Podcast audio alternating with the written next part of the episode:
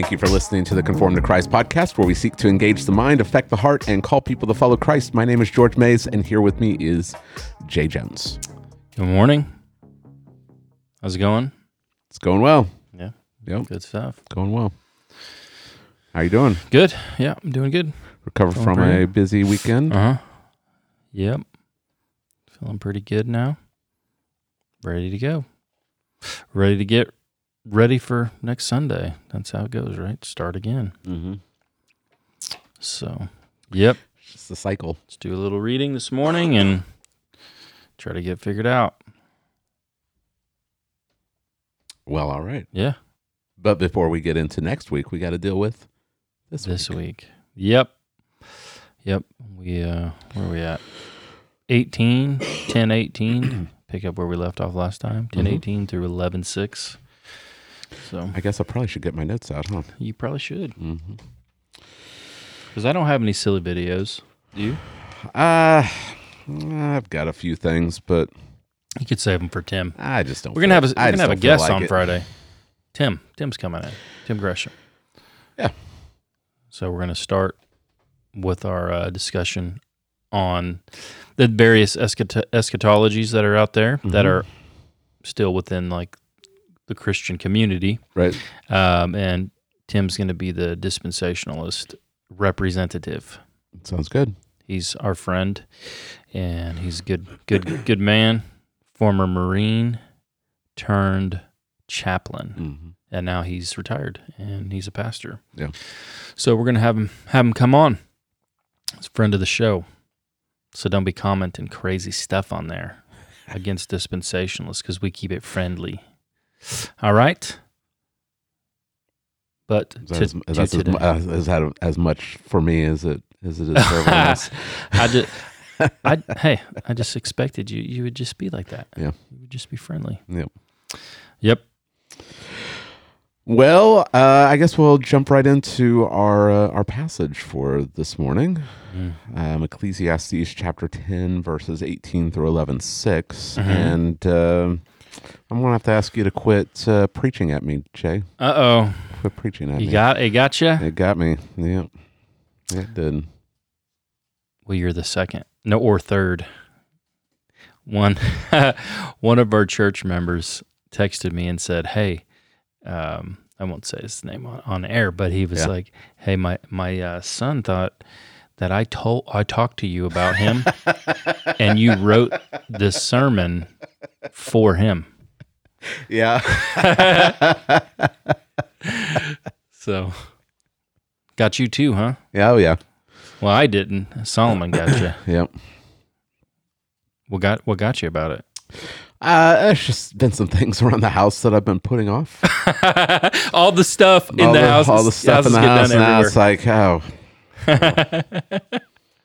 That's funny. I guess it's time to get to work.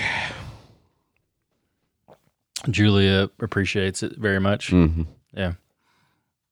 All right. I'm glad glad it could be uh, helpful to you. Got that honeydew list now. Yeah. yeah. All right. Well, let's have you read the passage, and then we'll uh, we'll jump in. Okay. So we're in this section that's um, proverb. It's pro- these are proverbs, wisdom. He's giving us wisdom for the world in which we live, and we've been looking at um, there are twelve, and so we're we're doing the last four this week, and very practical stuff. So we'll we'll jump in. Through sloth the roof sinks in, and through indolence the house leaks. Bread is made for laughter, and wine gladdens life, and money answers everything. Even in your thoughts, do not curse the king, nor in your bedroom curse the rich, for a bird of the air will carry your voice, or some winged creature tell the matter. Cast your bread upon the waters, for you will find it after many days. Give a portion to seven, or even to eight, for you know not what disaster may happen on earth. If the clouds are full of rain, they empty themselves on the earth. If a tree falls to the south or to the north, in the place where the tree falls, there it will lie. He who observes the wind will not sow, and he who regards the clouds will not reap. As you do not know the way the Spirit comes to the bones in the womb of a woman with child, so you do not know the work of God who made makes everything. In the morning sow your seed, and at evening withhold not your hand, for you do not know which will prosper, this or that, or whether both alike will be good. All right, so we are uh, we're continuing this uh, these twelve lessons on shrewdness, Mhm. and you uh, you gave us a little uh, what if scenario at the beginning of the sermon. Yeah, yeah. What did you think about that? Uh, I thought it was good. Yeah, it's interesting to think about. Mm-hmm. Yeah, Yeah. Um, you want to sure. lay it out for us? So I just said, you know, let's uh, pretend. If you're listening, you can pretend along. Imagine that World War III breaks out. You know, it's worst case scenario. War in Ukraine sucks in NATO, and then like China invades Taiwan, and it's World War III. And against all odds, I mean, it would be a near miracle, but we we lose. So we lose, but the world consolidates behind Emperor of China, uh, Xi Jinping as the head, and it, you can um, it becomes like a scenario, kind of like we have in North Korea, but global, where um, there's one world government. They they control everything, so they control the currency. So the dollar is gone. You can't use the dollar except for on the black market. And then the one world global currency, it's probably digital because you know they're doing that. So, but every dig, every digital transaction, the official world, you know, authorized currency has two images on it, and one image is of Xi Jinping, which underneath him says the words "the deified one," and then the other image that appears in every transaction is the goddess Peace, uh, Peace personified as a goddess, and uh, so the imagery communicates the idea that there's global peace, there's world peace because of the deified man, the emperor, and to make matters worse um, you pay a tax. They're going to tax you per people in your house a, a, tributa- a tributary tax. And a portion of that tax will go to sustaining the worship of the emperor of Xi Jinping. And so then I ask the scenario, uh, in, given this scenario, if this happened, could you as a Christian use that currency? And I think some people would say this is a mark of the beast. You know, we can't use that currency and stuff like that and that I think you could see would maybe as Americans maybe how they would get there. Mhm. Um, so could you use it as a Christian or would it be a sin? So that it would take wisdom of God's word and shrewdness to be able to discern. Okay, am I participating in worship? Is this idolatry? Um, if I don't use the currency, my family will starve to death and will die, right? Or is it if I go along with it, is it idolatry? So would it be better to not? So that kind of stuff is, you know, out there. Um, but this very scenario played out in, in, in Jesus' life. Mhm. And that's why I brought it up because I knew it would be really tense for people if they actually thought about it. Yeah. You know, it'd put them in a weird spot. They Mhm. probably would initially want to say, no, we could never even do that. Mhm. But the same thing happened, you know, with, with Jesus. Pharisees and the Herodians, I believe, they come to Jesus and they they put him to the test. They're trying to trap him.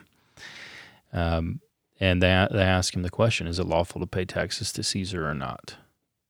And that's what they're asking because he's he's the one who bears that title, the deified one. So Jesus says, "Throw me a coin," and that's what's on the coin. It's an image of Caesar, Tiberius Caesar, the deified man, and on the back is the Roman goddess of peace. And and what's communicated is you live in the Roman peace, which which actually was a really, generally speaking, peaceful era. Yeah, the Pax Romana. Yeah, but the Roman peace exists because uh, Caesar's a god, Mhm. and, and he's your god, right? Um, the word the god of Rome, along with many others, and and portion of that tax was would actually go to the temple and to maintain the emperor cult Mhm. of the tributary tax that was given was put on Jews, and and there so there were Jews who were zealots and they wouldn't do it. They wouldn't want to. They wouldn't pay that tax. Mhm. They believed that it was idolatry. Uh, but there were also many Jews who were just completely secularized and they didn't. They could care less. I mean, they're pretty much. Uh, um, what's the term for it? They're completely Hellenized. Mhm. So they're they're Greeks, but you know, Jew in name only, really. Um, and this was uh, the uh, the kings that were in place at the time. And so that they ask him the question, and they're trying to trap him. And the trap is, if he says yes, pay the tax, then we'll say he's an idolater, he's not a faithful Jew, and they'll kind of squelch the following that he that's you know developing around him. But if he says don't pay it, well then that's that's even better mm-hmm. because now they'll turn him over as an insurrectionist, Right. and hopefully the, he would be tried and and and killed. So it's a trap, and it doesn't seem there's any way out of this trap. But of course, because he's shrewd, Jesus is shrewd and wise. He sees the trap and he knows the truth. He knows that all all governments are instituted by God. So he Jesus is the author. It emerges from him. Paul's the one who writes it later in Romans chapter 13. But even terrible governments it's hard for us to grapple with because of the terrible things they do. But even Rome is instituted by God. And we as Christians don't get to try to overthrow our government, even when they impose taxes on you and stuff like that. So Jesus, you know, it's famous. Give me the coin. Whose inscription's on here? It's Caesar's. Well, everything in the empire belongs to Caesar, and these coins are his too. So render to Caesar what's Caesar's, and you render to God what's God's. So Caesar can have this power in the civilians or the the civil sphere, but you don't worship him, right? It's a it's very clear. You're made in God's image. You owe God your life and your worship. Um, I think many Christians would be uncomfortable with that scenario today. Do you? How he? I, I, I, think so. Yeah, I think so. Um, which we were talking about this um, last week when you were you were kind of running running it by me, and I, I was just thinking, yeah, I think a lot of Christians would have a problem with that, but they don't really have a problem with the current money that we have, Right. and it's got like pagan symbols on it. Yeah. I mean, the all-seeing eye. That's Yeah. not a Christian symbol, right. uh, and Christians don't have a problem spending that money. Yeah. Um, so, yeah, uh, I, th- I think they would have a problem with that um, if they knew what it said on it. Bro, it'd be mark of, mark of the beast. right. Talk all over Uh huh. America if Yeah. that were to happen. And I mean, Jesus is shrewd, right? He understands there's a difference in pledging allegiance to Caesar as God and just using the currency. Yeah. You're not part, even though, I mean, our taxes get used for things we disagree Oh, yeah. with right now. hmm Well, I, I mean, we could we could chase this rabbit wherever we wanted to today, Jay. That um, Christians are all the time um, being told. I- I remember when you remember when Target uh, started Yeah. um like having the the changing rooms that were like unisex and Uh-huh. the bathrooms that were unisex and people were um like surprised that target was going like super liberal and and all of this. And i was just thinking to myself because i worked at target um for the four years i was in seminary. And i was just thinking they've always been super liberal. Hmm um, they've supported United Way, which United Way um, does some good things, but they also support LGBTQ stuff. They support Planned Parenthood, and um, the four years that I was working at Target, they'd put those more liberal Uh huh. posters in the back room. so, so I, you would like the workers would see like the the posters give to United Way because it supports you know Planned Parenthood or or these organizations that are trying to promote you know uh, LGBTQ stuff. Yeah. Um, so Target was always that way. You just didn't see it. But people were, you know, wanting to boycott Target and we don't want to support this stuff. And, you know, if you really stop and think about the places that you you frequent, all of these places are supporting things that you probably would not Mhm. personally support. Right. And so we have to think through these issues. Um, I mean, we we've talked about using a cell phone, using you know, Right. like the cars that are manufactured and what goes into them, and um, like if you trace the sources of these things, it could go back to slave labor Mhm. in other countries Right. um, unethical ways in which these things are mined and produced and um, I mean really if we if we trace it back and we say we can't use any of this stuff I mean we have to go back to being Amish Mm-hmm. Um, so there's we have to we we do have to live with some shrewdness in this world, and what how how are we supposed to live in this fallen world where there is evil around us? Mm-hmm. Yep.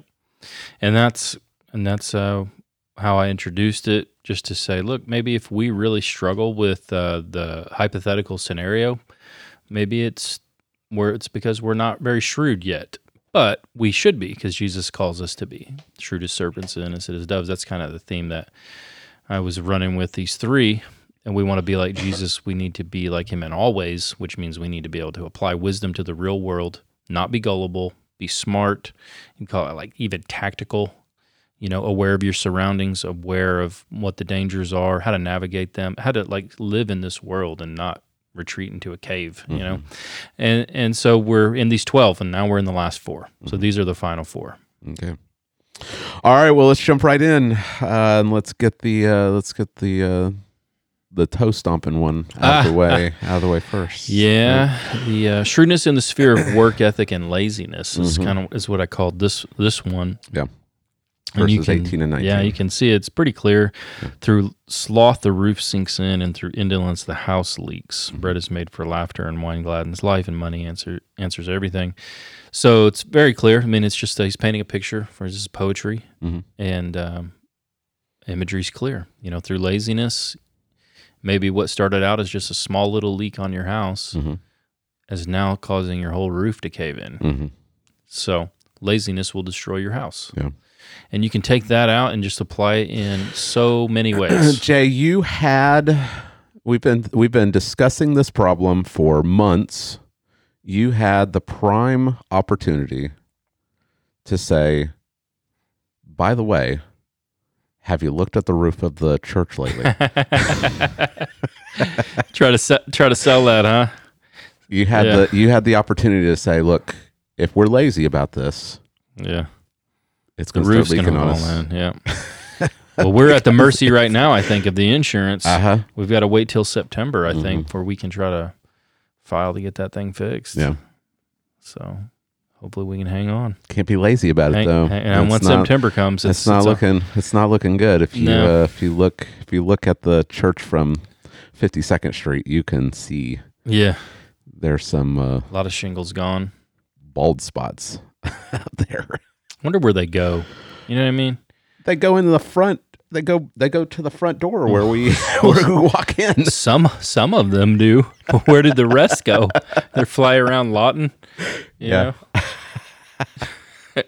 just people wake up, it's just in their front yard. yeah I've told the I've told the kids on Wednesday nights sometimes you want to walk on the roof of the church oh yeah there, There it you go, on the there ground. is. there it is there it is yeah Yeah, uh yeah well you missed it Jay I did. you missed it yeah Golden opportunity. Uh, but uh, your your point and and Solomon's point is not to just focus on a house, Mhm. right? So laziness will wreck your house, but that's just um, that's just a, a a picture of something bigger, hmm right? So laziness will destroy not just a house; it will destroy your life. Yeah, laziness will destroy your life, and it will. I mean, it could destroy anything in your life. It could destroy your your marriage. It could destroy your children, your relationship with your children, and it could literally destroy your children if you're a lazy parent and you don't discipline and parent your kids. Then they're not going to grow up into adults, and that's going to be your fault because you were lazy, hmm and you'll be accountable for that. Yeah, um, could destroy your relationship with the Lord. Uh, first, that's first and foremost the main the main priority. Uh, laziness in any area will never lead to prosperity or blessing or anything ever like that. It's a good. It's a this, is these are such simple lessons, but they are ones people just ignore. That's why this call to shrewdness is to heed the lesson and apply it. hmm Um, but everyone, you know, we live east of Eden, life under the sun, as we are observing, and men and women, but I would aim at men in particular because we're created for for work, Mm. and um, men are lazy. It's rebellion. yeah. It's a pre-fall pre-fall blessing is the blessing of work. Yeah, I mean, we think about we think about Adam's role as as a gardener. He's supposed to work and keep the garden. Um, so there's there's work. It's good work. Um, now after the fall, we toil. Mm-hmm. So the uh, the pain is multiplied in work. So now you plant a garden, and it's hard to get the it's hard to get the vegetables to grow, but you can grow weeds all day Right. Right. and we confronted with that toil confronted with kind of the futility of it we grow lazy Mhm. well this this isn't working anyway so i'm just gonna Yeah. not do it Uh huh. Right and i think that that expands to a lot of things um you know i i we just highlighting one marriage why do so many marriages fall apart Yeah. it, it's hard work Mm-hmm. it's hard work. Often there's a lot of toil. There's there's uh, there's pain. There, I mean, it, it's uh, it takes time. It takes energy, um, and a lot of people they just fall into this routine of the same the same things over and over and over again, and they they grow passive and lazy. And one day you find that you're strangers, and Yeah. the, I mean, you're you're essentially just roommates. It always starts uh, something small Mhm. first, right? Mhm. And uh, you're like, you know, whatever. It's easier to just ignore it Mhm. and pretend we're not having this issue or this didn't happen. Mm. And starts with one one though, Mhm. right? Maybe instead of that, maybe the man should take the initiative and force the issue into a conversation. But it's easier and th- it's lazy to just go in the other room Mhm. and get your phone open and pretend Right. that it'll just get better on its own. Right. When it won't. Um, Yeah. And so yeah, this this go this plays into so many different. Well, it's the same with that's the same with um, you know reading your Bible. You brought that out, Mhm. um, and I, I like the way that you presented it because I think anyone who's been a Christian for for very long has experienced the same thing. Mhm. Like we we we I don't know I don't know if it's if it's like church culture like communicates it or or what um, that Bible reading is just gonna always be easy. Right. Like you're always going to want to sit down and read the Bible. I've I've told people that uh, you know don't don't just assume because I'm a pastor that every time I sit down, I, I'm just ready to to get in to Mhm. to the scriptures and just Right. spend hours on it. Sometimes I sit down and I open it and I say, I just I don't want to, and so I open Facebook instead. right. you know, I mean it's Uh huh. it's uh, it's a common problem. It's not something that is um, is is just for certain people.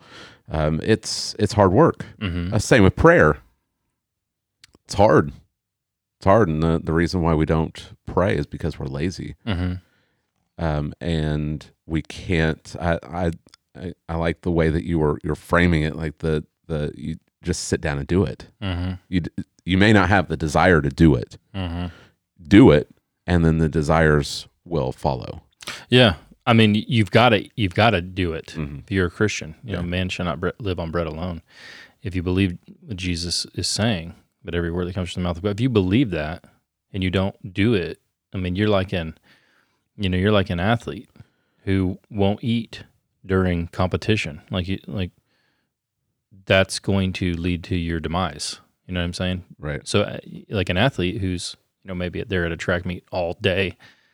Well, they may not feel like eating. They're not hungry. They don't want to do it, but they know they need to do it. hmm So they just do it. Right. Right.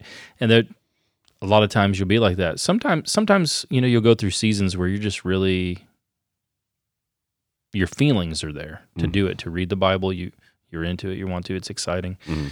But then you're going to go through seasons, and they could be prolonged seasons where it's just not. There's no desire. You don't have the desire to do it. Yeah. That can really be cause uh, some some uh, turmoil, inner turmoil, because you remember, you know, after you were first converted, and you just were on fire, and you wanted to read the Bible all the time, and now you don't. So, what does that mean about you? Well, here's I think what what people need to understand. What it means about you is that you're still in a fallen, you're still in a fallen body Yeah. you're you're you're you are re- you are to be renewed. Your mind is to be renewed, renewing your mind, right? Which means you're not glorified yet, which means you're prone to easily fall back into um a sin nature. Mm. Now you you you are regenerated in heart and your in your spirit, and you will never be lost. But um, this isn't going to be easy. So what's required is is a discipline. Mhm. That's what I said. Yeah. Discipline will make sure you do things when your feelings aren't there to do it. hmm And eventually later your feelings will catch back up. They Mhm. will. I remember I went through this period and it was a prolonged period. And I asked this uh, older pastor, I was like, what do I do? Like, I don't have any desire to read the Bible. Like, I was completely honest with him. I was like, I mean, n- like, no desire at all. You know, Paul Washer probably like tell me I need to get resaved or something. and uh, he's like, well, he said, that's pretty normal. So Mhm. here's what you do. You just, you know, you need to read your Bible. So you just do it. Yeah. I said, "That's it. Like, you don't have any other advice?" He said, "No, I don't have any other advice. You just, you know, you need to do it, so you'll get up and you just do it." Mm. Well, I mean, I can learn that lesson, that le- lesson easy. You know, I was a, I was a soldier, Mm. um, so I get that. Yeah. You're going to do things you don't want to do, and then eventually, things, you know, you'll catch up. It's almost Right. like I'm sure people that do other things, you know, even things they like runners and stuff. They probably don't want to get up every day and run, but Mm. once they start running, they're like, "Okay, I'm, I'm back in it now." Yeah. that's usually what happens. You'll get back in the word, and then eventually you'll be like, okay, yeah, I'm, I am actually enjoying this. we I,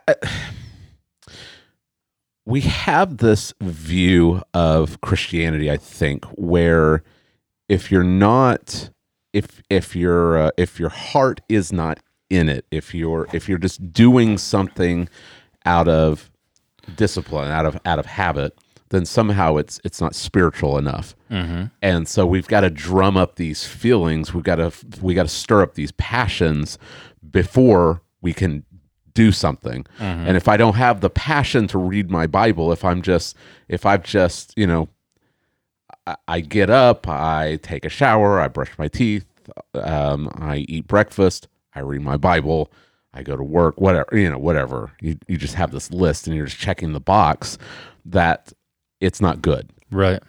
um, and I would say that if it's if that is all it is that you're just checking a box, then there's something wrong. Mhm. But if you're just if if it's part of your schedule, if you're disciplined to do these things, um, I, I don't think that that's I don't think it's wrong to do that. Mm-hmm. Uh, I I think we look at, we can look at um, Daniel in in uh, in Daniel chapter six. He's got these scheduled times when he prays, Mm-hmm. right? Yep. like the the And they know. the, they know they know where he's going to be at this this time of the day Mm. um do, do we look at that and we're like well he's got these scheduled times he's probably just like there's no there's He's no just har- doing he's it. just doing it to be doing it Right. Um those those two things are not mutually exclusive Right. No, it's not. but I think we have like this this um, this super spiritual view of Christianity where you've got to have all this all the feelings first and then do it, and that's just not the way that our that's not the way that that we we work. That's not the way we function. Right. Um, sometimes you have to sit down and just start doing it, and your feelings will eventually catch up Uh huh. but even if you even if they don't we know we're supposed to be reading our bible we're supposed to be studying it we're supposed to be praying um, even if the feelings aren't there Mm-hmm. we can ask god to help us help me to to desire this Right. give me a hunger for this Mm-hmm. um, but even in those prolonged times where we don't feel like it um, you, you still do it you still you still uh, set the time to do it Mm-hmm. you still um, are obedient. You still have to be faithful. Mm-hmm. Right. Right. Yeah, you're right. So And you, you made a good point that that these little things that we neglect can escalate to big things. They can, yeah. Um, a little laziness, you know, it it doesn't just end with more laziness. A lot of times, it it will just ripple into another area and every and things will there is a slippery slope people like it's a slippery slope fallacy well it's not if it actually happens right. and you can observe it Mm-hmm. then it's like slippery slope fact Yeah. you know what i mean Right. um, I mean, we're in a slippery slope. People were warning, and people were like, "Oh, you Christians, you're always doing slippery slopes," and you know, Obergefell, and we're like, "Here we go." You know, we're gonna be uh, next thing we're gonna be arguing is that it's okay to, uh, you know, be a a pedophile, and they're like, "Oh, you Christians, how dare you?" And now what do they want? They're trying to change the terminology to minor attracted persons, right? Here we are. We are. Are we down the bottom of the slippery slope yet? I, I don't know. Hopefully, we're getting close. How much lower can we go? Same thing is true. I mean, if you observe these things to be true, like if you have a pool of pastors, right? Mhm. And they say, we observe these things to be common trends in people that apostatize. Hmm. It's not really a slippery slope fallacy anymore. Right. It's more like a big warning. And the first the first thing that happens usually is people stop coming to church. As simple as that is, right? Mhm. As simple as that. And maybe they say, well, that's a cliche. Mhm. Well, that maybe that's just because you uh, you are financially incentivized to have people come to church, or maybe, or maybe it's that there's an observation Mhm. that when people stop coming to church, those that at one time claimed and professed to be Christians, it's usually the first step toward pain and suffering in their life, Mhm. and the first step usually happens be- just because of laziness and nothing else. Mhm. You know, it's easy easy to sleep in. You can you can give all of these excuses, but really it comes down to you, you just don't want to do it. Yeah, I mean, think about it. What we have church on ten thirty on a Sunday, right? I'm sure most most people today aren't aren't rocking that eight a.m. service. You know, like our parents were. They have that eight a.m. That's an early service. I mean, that's really not that early. I mean, Right. everyone usually at work by eight, but weekend eight a.m. service is early. Mhm. Ten thirty or eleven. A lot of people have eleven o'clock service. You can't make it, then it's you're pretty lazy. hmm You just you know you're to the point where you just don't care, We've got people that come to the ten thirty that have been working all night. right? I mean, you you do what you find to be most important, Mm-hmm. whether you have the desire to do it or not, Right. because you recognize. I mean, the, the I mean, as we've been going through through Hebrews, we should we should be reminded um, continually of the danger of falling away, and one of the ways in which we uh, we keep from falling away is we meet together. Mm-hmm. Yep. Um, so if you recognize that, if you take that seriously and say, well, I don't, I don't necessarily want to get up and go to church today, but I'd much rather do that than fall away, Right. then I'm going to go to church. yeah. Yeah. So I mean, there, there's it obviously it doesn't happen every time like this, but Mhm. you know, uh, next thing you know, you're mad at the church people. Like for what reason? Like you're the one that left them. Yeah. You know what I mean? Then you have these different scenarios in your mind. Like they should have done more for you. They should have reached out to you more. Yeah. they didn't really care about you, even though they didn't leave you, you left them. And then, you know, eventually, next thing that happens is you probably give into sin, some type of sin. Mm. A lot of times it's sexual sin. Mm. You know, we have a big sexual sin problem in the West. Yeah. It's like been a thing for a long time. Maybe everywhere, but we live in the West. And then next thing you know, you're justifying that action. And to help you do that, well, maybe now you view the Bible as not no longer inerrant, right? So you deny inerrancy. Next thing you know, you've accepted everything else in the culture. Uh, you're now LGBT affirming, and uh, then the next step is full on apostasy. Well, you did you didn't just jump into the apostasy, right? You started because you were tired, Mm. because you had a rough week at work, and you thought, oh, it's just better for me to sleep in on Sunday. That's how it happened. You're lazy. Mm. So laziness is dangerous. Yeah. It'll the imagery is of the house, your roof falling in on your house. And so spiritual laziness will destroy your life. Um hopefully if you belong to the Lord um, and you're in church, they'll they'll intervene. They'll try to. They'll at least try to intervene um, through church discipline. But most churches won't. Yeah. They just they just you'll just disappear. Mm-hmm. They'll Yeah. let you go. Stay on that roll though. Stay on that roll, count those numbers. Mm. Yep. Um, I I like how you brought out that laziness is sin Uh huh. because I I think we often treat it as kind of this lesser vice Right. um, instead of it actually being sinful. Mm-hmm. What's the old term they had for the laziness? Do you remember? Do you know what it is? I'm gonna have to look this up, George. I But mean, think slo- about I it. mean, slothfulness is I like the term slothfulness because Mhm. sloths are are really slow. right. Sloths are an interesting creature. Um, let me look this up. But think about it. If God created you to work and to work hard, Mm, and you don't, yeah. well, then you're you're going against God's design for you. Yeah. in, in every sphere. Like you shouldn't be lazy in any part of your life. You know, you you don't get to be known as a really hard worker at work, and then come home and you're a deadbeat dad, Yeah. Right? So you come home and you don't spend time with your children. Mhm. You don't help your wife if she needs help. Um, like you don't get to do that. You're gonna work hard till the work's done. Yeah. You know, have have have intentional relationships with your children. Make sure you're talking to them, discipling them. Like you don't get to take time off. We really, I mean, I'm extra hard on dads because I think that's God's design for how civilization is to work. Dads and their children, discipleship, and all that. And you bear that responsibility. But I mean, you think where we are, where we are as a Christian Christian people in America, and it has a lot to do with lazy dads. Like they may have been really hard workers. I mean, I'm not going to even argue that. I think Americans have, for our history, been known as hard workers. Um, it's changing now, I think, but where we're at now is because a lot of men were hard workers, but then they come home and they weren't good dads. hmm They didn't disciple their children. They didn't.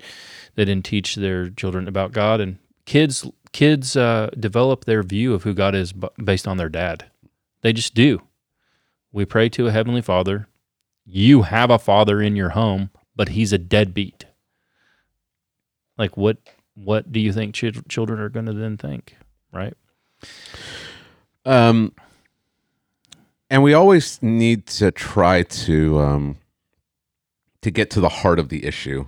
And I don't think the heart of the issue is laziness. I think the heart of the issue is selfishness. Mhm. We're we're selfish. Why why do we not want to do the work? It's because it's hard for us. We have something that we'd prefer to do instead. Mm-hmm. And it's uh, I mean, we brought out the illustration of just looking on your phone. Mm-hmm. I want to do that. I don't want to do this hard thing because I'm selfish. Mm-hmm. And that selfishness just um it it just shows itself as as laziness. Mm-hmm. Because we do what we want to do, right? Yes. I mean we we always do that which we want to do the most. Yeah. And if we would rather serve ourselves than to serve others, then that's going to look like laziness. Mm-hmm. Yeah. Yeah. Sloth. I looked it up. It is, I guess, in the church history, they'd call it sloth. Hmm. At one of the seven deadly sins, greed, you know, sloth, all that. So, yeah. Um, yeah. I mean, but people are, people are by their nature as sinners, not prone to selflessness. Mhm. So that's one of the things that you've that you have to fight for. So Right. yeah, you come home, you're real tired. Mhm. You don't want to purposefully like have intentional like discipling conversations with your children, right? Um, and they need it, and you go, well, I just. I just don't want to. I'm just gonna, you know, put my earbuds in and I'm gonna look at get, look at Instagram for the next three hours, or I'm gonna play video games and meanwhile, you know, your kid's dying to have a conversation with you and for you to play with them. So you have to you have to crucify your desires, which are selfish, and and serve other people. You know? and I think that's that's why um, you you you kind of shifted towards our motivation. Our motivation is to be like Christ. Christ was never lazy, and the reason why Christ wasn't lazy is because Christ came to serve and not to be served. Yeah. Like he laid down his prerogatives in order to serve other people. Yeah. And so he's not lazy because he's always looking for the he's lo- looking to do good for for others and to to serve his father. Yeah, and and think about it like you your laziness is sin. He was not lazy and in fact he served you. He's serving you. He served you in his life. So when he lived never lazy and a diligent worker, um, he was serving you. As and now he's your representative. So Yeah. yeah, we are to take up that same attitude. This is Paul in Philippians chapter chapter two, the end of chapter two. Yeah, have this mind amongst yourself, which is yours in Christ Jesus. Mhm. And then he gives the whole thing about the selfless giving of himself, you know, Right. of, to to humanity, Yeah. culminating in in his death. Yeah, so he is both the goal and the motivation. Right. So develop discipline because that will help you when you're lacking motivation. But then to have motivation, you need to look to the proper source, Mm-hmm. which is to have your eyes fixed on on Christ. And then the good news is that Christ died for lazy, Yeah. selfish people. Yeah, Right. That is good news because everyone is lazy given the right scenario. Mm-hmm. Everybody is. Yeah. So You gave the illustration of your water heater. I did. I yeah, to- yeah. I guess I need to go and drain that. You thing. better drain that water heater once a year. Yeah. So yeah, I, I like what uh, God's uh, advice to lazy people is. I mean, it's, God tells you to go and look at the ant. Mhm. Like, are you prone to laziness? Well, just go outside in Oklahoma, walk around your yard for a minute. You'll find an ant colony. It won't Yeah. take it won't take long, and then watch the ants. I mean, it's go to the ant. O sluggard, consider her ways and be wise. Without having any chief officer or ruler, she prepares her bread in summer and gathers her food in harvest. How long will you lie there, O sluggard? When will you arise from your sleep? A little sleep, a little slumber, a little little folding of the hands to rest, and poverty will come upon you like a robber, and want like an armed man. Yeah. So learn from the Bible. You've got God's revelation, special revelation, and then you have general revelation. Go and learn to be a diligent worker. Work heartily for the Lord. You know, this is uh I brought that out, the Protestant work ethic. Protestants were known as hard workers for a long time. I mean, they have a, they coined a phrase around it. America was built on Protestant work ethic. That's what that's what built it. Of course, you know, Marxist will will say all of the evils of capitalism were born out of pro, uh, Protestantism. You know, they do that, right? Yeah. Um, but in reality, the theology of Luther and Calvin and the other reformers, it what it did was it gave people dignity, in that a regular person like a blacksmith didn't view themselves as like some second class citizen in the kingdom of God. Right, right. The Catholic Church, who was the dominant superpower, if you wanted to do something for the kingdom of God and matter, then you needed to become a priest or work in the church. Mm-hmm. Well, Protestant work ethic, what that was unleashed was that every person, as an image bearer of God, if they would do their work for the Lord, then that's dignified work and holy. It's holy work. It's God glorifying. So that then unleashed uh, the potential, the potential that is in all of us as image bearers of God. So people started making things they never made before. They started creating businesses and schools and academies and trade, you know, different types of trades and the watches is the most famous one. Mm-hmm. Yeah. The Genevan watches. I mean, none of us can afford to buy one. right. They've been making these things for 500 years and now they're the best watches on the face of the earth. Um, and the theology is what drove that. Yeah. They said, we're going to make watches for the glory of God. Hmm. So we forgot. I think most people have forgotten that. Most people that buy a Rolex or whatever, you know, they don't know any of that. Mm-hmm. But that's that's why. Right. All right. So shrewdness in the sphere. Did we really go 44 uh, minutes I on know, one just point, on dude? laziness. I know. We got to get better at our uh, efficiency on this program. Man, Yeah. Is there a verse for that? A verse for sure being being efficient. All right. Uh, shrewdness regarding the sphere of powerful people. Verse Yeah. twenty. Yeah, this this one's again this one's easy, so Right. probably don't need to spend forty minutes on it. Yeah. right? Um, so th- there are two people to consider here in these verses. There's, if you look back at your text, you'll see there is, in your thoughts, don't curse the king or curse the rich. So people who who have political power over you, and people who have economic power over you, the rich. Yeah. Which for the majority of us, we're not rich, so there are people have economic power over us, Mhm. and then there's governments. Yeah. Um, so the advice is not even don't even in your thoughts curse the king, and um, nor in your bedroom where you think you're safe in the private place curse the rich because a bird of the air is going to take it away. Or some winged creatures carry it off and tell somebody. Yeah. So it's the it's a little birdie told me, Mhm. no, and it's got to be. This has to be where the phrase came from. Oh, A yeah. li- a little birdie told me. Oh, me. definitely. Yeah. So everyone's heard that that phrase. There's so many phrases in, in our culture like that that just come out of the Bible that people Mm-hmm. Yeah. have no clue. Oh yeah. Yep. Um I I've I've met people that have been like this. Really? That just yeah. Um you know, you were you were saying, you know, what about freedom of speech? Right. Don't don't we believe that you can say what you want to say? Yes. Yeah. Um yes, but f- somehow we've twisted that where you don't have to face consequences for what you say. right. Like, yes, in America, you're free to say what you want to say, but you're not free of the consequences Right. of of saying those things, Uh huh. right? Yes. So this is promoting. Um, and social media is number one offender. Right. I mean, Yeah. people feel like they are immune if they if they say it through the computer instead of just saying it face to face to someone. Yeah. People are people are dumb, man. Mhm. Uh, uh, by nature, like sin makes you stupid. That's the, the saying, right? Yeah. Sin makes you stupid, and it really does. So, I mean, the cautionary the the caution is don't even in your mind think these things, and the reason is because it never stays it never stays there. You Right. be, you betray yourself Mhm. all the time. Yeah. Where you think I'm never going to tell somebody how I feel. The first opportunity you get, you open your mouth and you're blurting it out. Yeah. Um, and then you may think you're confiding in someone in private. Here it's a bedroom, but maybe it's somewhere in the office, and you think it's a friend, and you think no one else is listening. Mhm. But guess what? Other other people hear it. You know, it gets out, and then eventually it makes its way back to the person who can actually harm your life. Right. Like you need to have a job. Don't talk bad about your boss Right.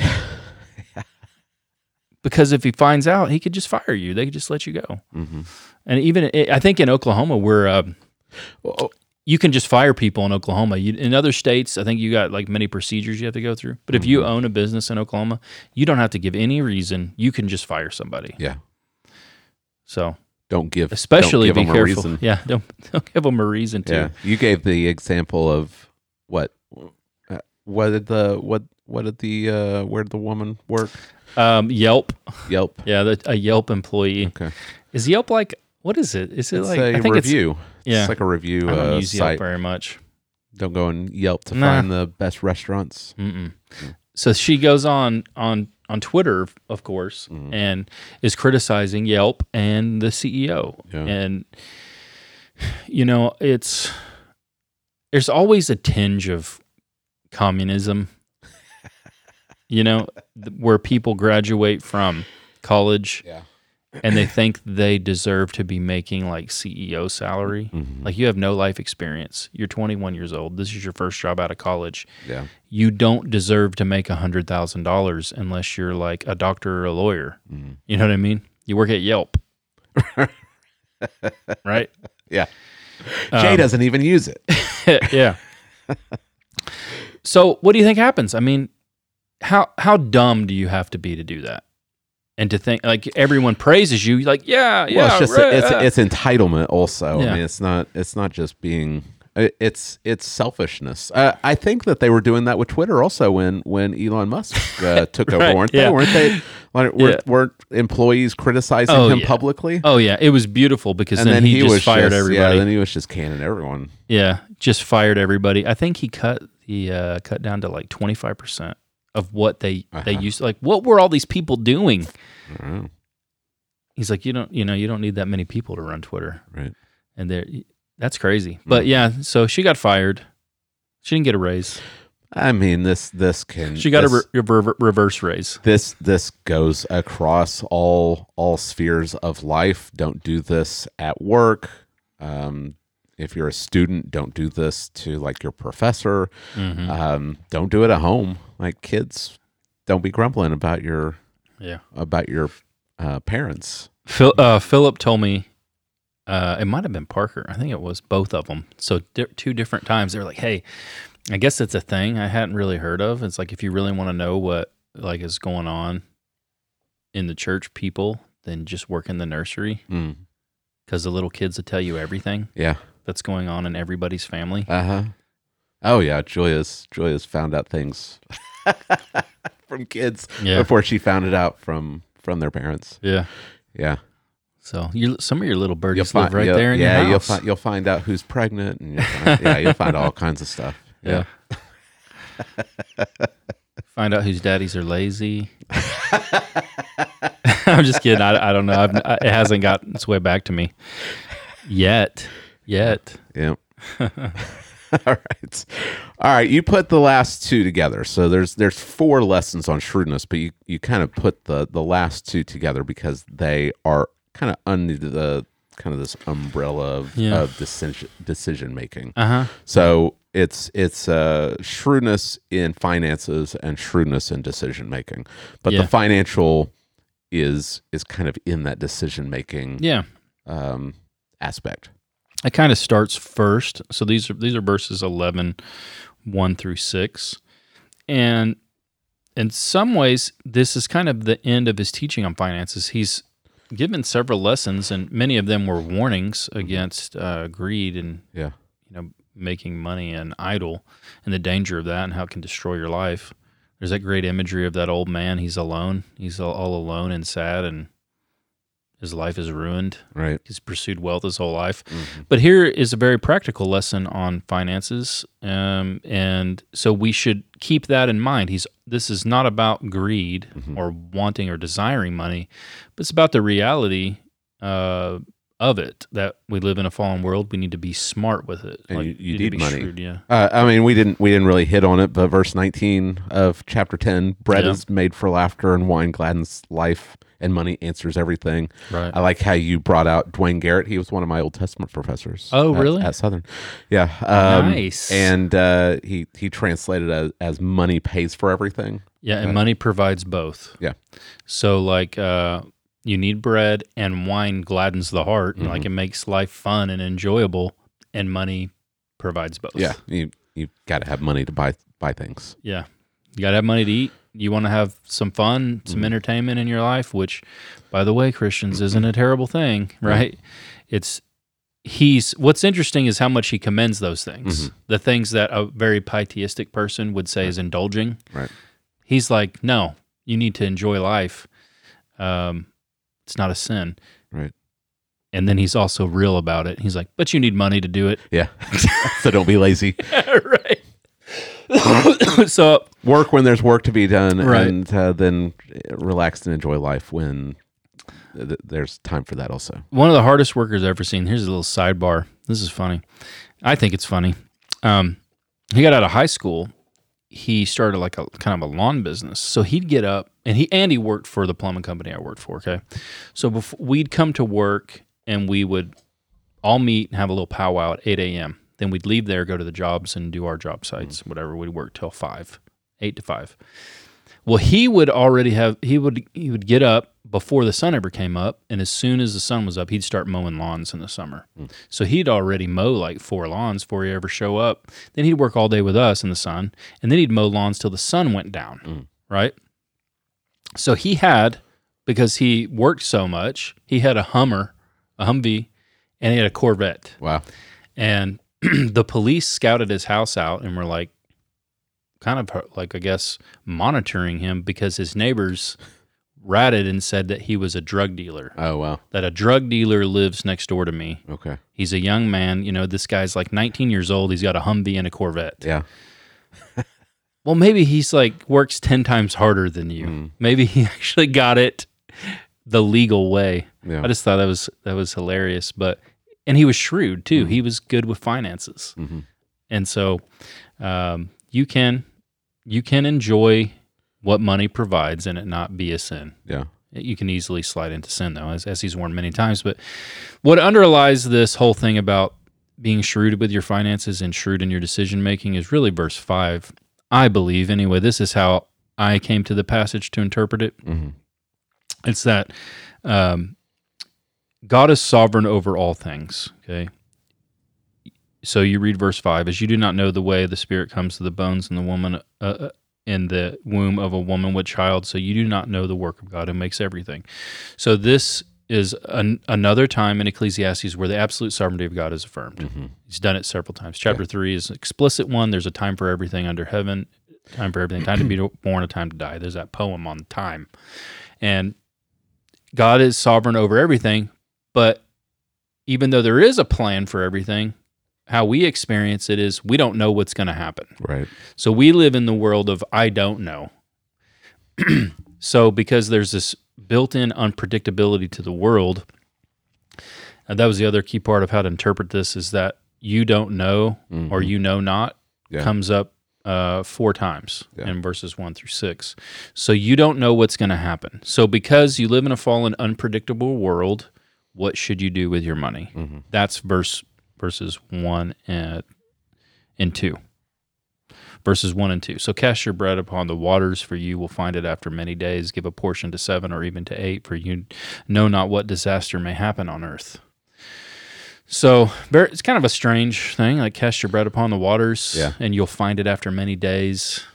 Mhm. Doesn't make sense when you think through like bread, but if bread stands for something else Mhm. And the waters stand for something else, then it starts to make sense. Yeah. And that's how a lot of people interpret this. Mhm. That it stands for like the uh, like the sea the seafare seafaring trade Mm. markets that you could invest in. Yeah. So you live in the Mediter- Mediterranean world, businesses on the sea. But if you put all of your eggs in one basket, I mean, we even have, we have that, that term for it. Mhm. Put all your money on one ship, and the ship sinks. Right. You've lost everything. Right. So his recommendation is to diversify what you do with your money to Yeah. protect your family from calamity. Mm. So if you've got it in seven or eight different ventures or, or different places that are compartmentalized from each other, and one disaster hits one or more, even well, then your your money, y- your family is going to be okay Right. because you still have this uh, over here. hmm Again, it's incredibly practical. Right. Um, I I don't think I actually realized when I jumped in here the type of very practical things that was that I was going to, I think, be exhorted by God to to do. Mhm. You know, we tend to think that the, I think many people think the Bible is just some otherworldly book Mm. that doesn't have a lot of day to day practical things. Right. Well, I mean, non believers know this truth and do it Yeah. To diversify your income hmm so that disaster doesn't come upon you. Right. but we don't. Mhm. Like we we think that's like a secular thing or part of greed. Yeah. Maybe you're greedy. That's why you've done that. Well, it's just part of being shrewd, understanding that bad things can happen. Yeah. So there are people who can do that immediately because they have income, like expendable income. Um, so they could put it in many different things. But there are a lot of people that just work paycheck to paycheck. so what, you know, kind of what do you do? That's the how do you apply this if you just live paycheck to paycheck? I think a big lesson would be to try to get out of debt as, as soon as you can. Yeah. So if you can get out of debt as soon as you can, you've at least now protected your family to some degree from some disasters that could come. Right.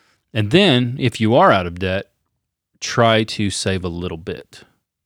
You try to save a little bit of money.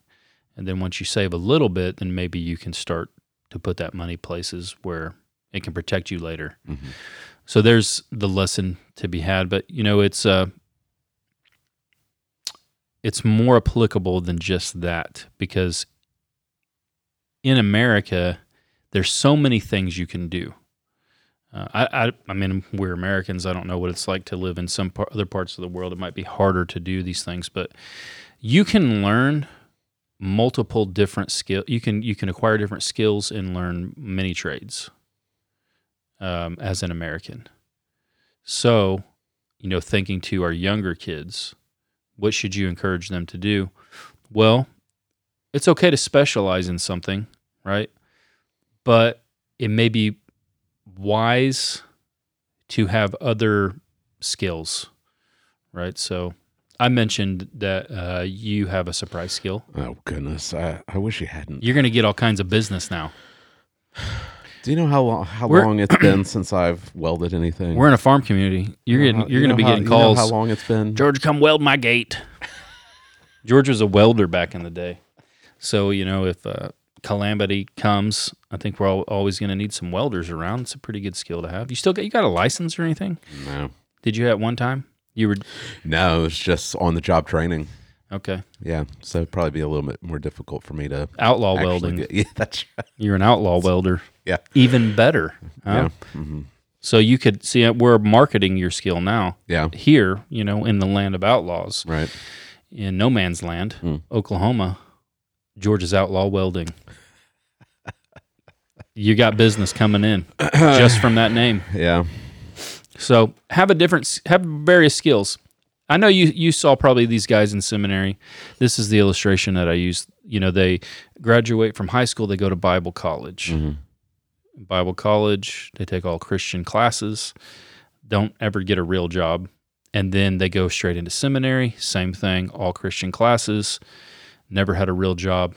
Graduate, get a job being a pastor.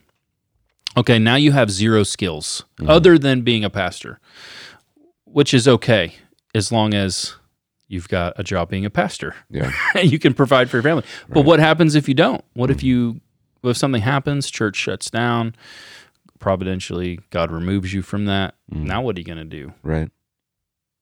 Can't you can't really support a family, you know, when you're uh don't have a lot of skills. Mm. You know? So maybe while you're going to school early, get a job in you know somewhere where you could have a fallback job, you know? Yeah. So weird that I cre- that, that I was preaching on this stuff. I was thinking like never in a million years would I think I'd be preaching sermons like about things like this. but that's Ecclesi- that's Ecclesiastes for you. Yeah. You know. No, you it's know? good. It's uh, it's good, good, wise advice. Yeah, be well rounded. Yeah. Um, yeah, don't don't just focus on one thing. And I, I mean, this this has got me thinking about things because um, I was talking to uh, a former pastor last week, and he was talking about how he, and I've heard it many times that he thinks that more and more pastors are going to be bivocational. So you're going to have to you're going to have to have some other skill. You're going to have to do some other work. Right. Yeah. so be thinking about that Well, now instead of like you said going to uh, uh, just bible college then seminary and and never having any any kind of Yeah. other uh, employment yeah, I'm th- uh, just trying to, you know, see and predict where we go here Mhm. now as in, in the church in America. yeah the big the big givers to churches which supported a lot of the churches we grew up in where Mhm. you'd have like you know maybe three or four paid pastors Yeah. and i mean like full-time paid with good benefits and all that those people that provided that were the world war ii generation and the boomers mm-hmm. and the the world war ii generation is almost all completely gone the boomers are retiring so they don't have as much income and people know it's coming i mean our generation the one right above us i can't remember the name of that generation what is the na- name of it and then of course us and then below we don't even have the level of income i think that maybe our parents had Mm-hmm. you know in proportion to how the economy what Right. is right and so for that reason, they're not giving as much. And then another reason is they just don't give. mm-hmm. So the church is going to have to, and pastors are going to have to have other, they're going to have to have jobs. Like Mhm. they're saying, it's that those days are coming Mm-hmm. and they're here for many churches already, but they're going to be here for everybody before long. yeah So um, churches are going to have to change how they do things. So if your pastor has a job all week, can you expect the same things from him as you would in former days? Right. You know, I don't think so. No. So, but the church will be fine. That's what they do in many other countries. Right. It's what they did early on in our, you know, I think in America. Mm-hmm. Yep. So, We're gonna have to get back to the circuit, uh, the circuit pastors Yeah. that, that ride around on a Sunday morning preaching at yeah. multiple churches. And in their spare time, rounding up outlaws. That's right. I'm here to preach. Where's your wanted posters? That's my side job. That's what we should do, Jay. We should uh, we should get licensed as bounty hunters. bro. If we we could do it, and you know, Dog the Bounty Hunter, he's he's about to retire. Mm-hmm. I say we try to do it, and then we pitch that. To Yeah. A, it's a, is it A and E Yeah. preaching bounty hunters? Mm-hmm. It be- it could be good. Could be a good show. Yeah. Let's do it. Yeah. We're diversifying. uh, but there is a sense of uh, of predictability. Verse three. Yeah. Um, but also there's a sense of just do something. hmm Yeah. Verse three kind of tells you it's kind of like what is what is you know whatever is going to be is. Mm-hmm. uh, you can look into the, the, the world and there's a measure of predictability. But um, if you sit around and try to figure everything out and Mhm. remove all risk from life, Right. you can't do it. But what will happen is you'll end up not doing anything. Mm-hmm. And then you won't have anything to eat. That's the picture. Right. You're not going to reap. So it's time for you to reap, but you never got around to sowing because you were trying to make sure everything was perfect. Right. And it's never going to be perfect Mm-hmm. you don't actually know for sure that things are going to prosper. And that's where the imagery of this baby comes in. It's risky to try to have a baby. I mean, it's a lot less risky now for the woman than it used to be. There used to be more risk, but it's risky. You don't know, you know, you don't know if there's going to be a baby. You don't know if you're going to get pregnant and then the baby's going to die. God's sovereign over all of that, and yet you still take that you still risk it all to have a baby. And so that's kind of this picture. You've got to do something. You don't know whether it's actually going to succeed for sure, but you're still trusting God. Right? That God is sovereign over all things. And so you've got to you've got to sow if you're going to reap. And um, so don't withhold your hand. That's verse 6. So sow your seed, withhold not your hand from your work. You don't know if it's going to prosper or not, but one thing's for certain: if you don't, you're not going to get anything. Right. So Yeah. make a decision Mhm. and go go for it. Right. Yeah. If it fails, it fails. Go back to the drawing board. Yeah, um, and this is where it we have to think about how do we make decisions in this in this world. Mm-hmm. And I think a lot of Christians they they're asking what's God's will for my life, and they I don't know they're expecting some kind of sign or Right. some kind of you know voice to tell them what to do. And a lot of times we just follow the wisdom that we've got in the Bible Mm-hmm. if it's not a sin and it it lines up with you know wise principles from proverbs and ecclesiastes sometimes you just have to just have to do it Right. and just Yeah. do something Mm-hmm. and it may work out it may not work out um, i've started uh, i started a few years ago started uh, investing Mm-hmm. hasn't worked out Hasn't worked out for you? too great Did you get into hasn't hasn't worked out too great uh, because our economy has you know been going downhill. So I don't know if anyone's doing probably super not. great Probably on the stock market right now. But um, only co- only members of Congress are doing great right now. yeah, that's right. But you diversify and you try to make wise decisions, and there's you have to take risk, and you also understand that God's sovereign, and sometimes things work out, and sometimes sometimes things don't. Mm-hmm. But you won't know unless you actually do something. Mm-hmm. Did we, you do? Did we, you we do know that if you don't do anything, then you're not going yeah. to. Then you're not. You're, you're not you're not going to experience prosperity. Mm-hmm. Yeah. So, given the uncertainty that's in the world and that God is sovereign over everything, and you don't know what's going to happen, hmm um, be take a calc take calculated risks Mhm. and live with the consequences. Right. So, and or I mean, they may not be terrible consequences. You may fail, but then you're able to reassess and go again. Mhm. But if you don't do anything, Right. then you're going to die. You're going to starve to death and die. That's that's the picture. You don't reap. Yeah. You have nothing. Mhm. Um, so be smart. Yeah, be smart with Yep. your finances and then in your decision making. That's it. It's a like I said, things I never thought I would preach when I was sit, back in uh, school to be a preacher. I think I'm going to preach the great truths of of Romans, Mhm. which you know I love to do. Yeah. Never in my wildest dreams did I think I would talk about diversifying your income, George. Casting your bread upon the waters. Right. Yeah. Some people take this uh, position that it's all about generosity, which I think is more more of an allegorical Mm. interpretation of this. It doesn't seem to fit with the context of the It of doesn't. the passage. Right. Yeah. Hmm. Yep. Well, uh, how many more you got? Two more. Two, Two more. Yep. Two more. Okay. So yeah, it'll be uh, one on remembering and rejoicing in God while you're young. Okay. And then, and Larry gave me a little gem of an illustration. Oh yeah. I have to wait for Sunday All for it. right. Okay. And then uh, the last one is on really kind of like the chief end of man. It's Mhm. the, the you know the end. The end of the matter is this. He Mhm. tells you. Right. So Okay. that's it. All right. Sounds good. Well, thanks for uh, thanks for preaching through Yeah. Ecclesiastes. Thanks for giving us pleasure. some bringing out some of this practical stuff for us. Yeah. All right.